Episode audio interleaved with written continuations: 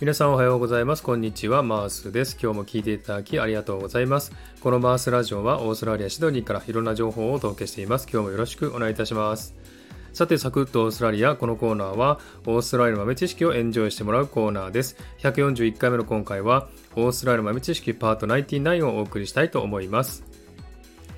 はい、えー、今回のね、タイトルは、イースターホリデーでしたというタイトルでお送りしたいと思います。オーストラリアで2番目に大きなイベント、イースターホリデーが昨日まで4日間ありました。金曜日はグッドフライデー、そして土曜日と日曜日を挟んで、月曜日はイースターマンデーと4日間の連休となったわけですね。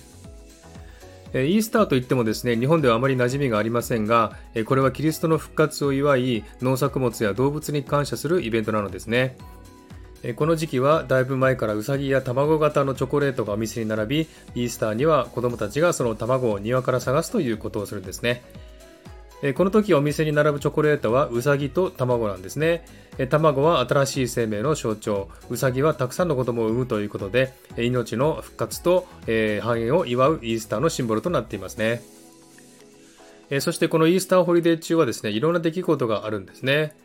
まず毎年恒例のシドニーイースターショーがシドニーオリンピックパークで2週間の予定で開かれています。去年はちょうどコロナが広がり始めたため中止となってしまいましたが、今年は現在オーストラリアでの市中感染はゼロなので、イースターショーは開催されました。このイベントに行ってないのですが、ニュースなどの映像を見るとマスクをしている人はいませんでした。えそして次に厳しくなる交通罰則ですね。オーストラリアは週末の土曜日と日曜日が休みなので祝日は必ず金曜日か月曜日になるので連休になるようなシステムになっています。そのように連休の時は初日の午前0時からダブルデメリットポイントという罰則を採用するんですね。何かというとこの期間中に交通違反をすると違反点数と罰金が2倍になるというお得な期間なんですね。ですのでこの期間に車を運転するドライバーはみんな速度を落として制限速度以内で走っています。ちなみにこちらオーストラリアでは制限時速を5キロでもオーバーすると罰金となるのでかなり厳しいですね。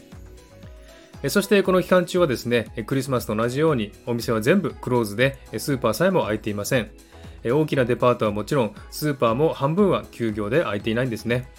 ですのでこの時期はですね郊外に行ったりビーチに行ったりまたは教会に行ってミサを受けたりするしかないのですね。ですがやはりねどこに行っても人がいっぱいですね。ですので家でゆっくりする人も多いと聞いています。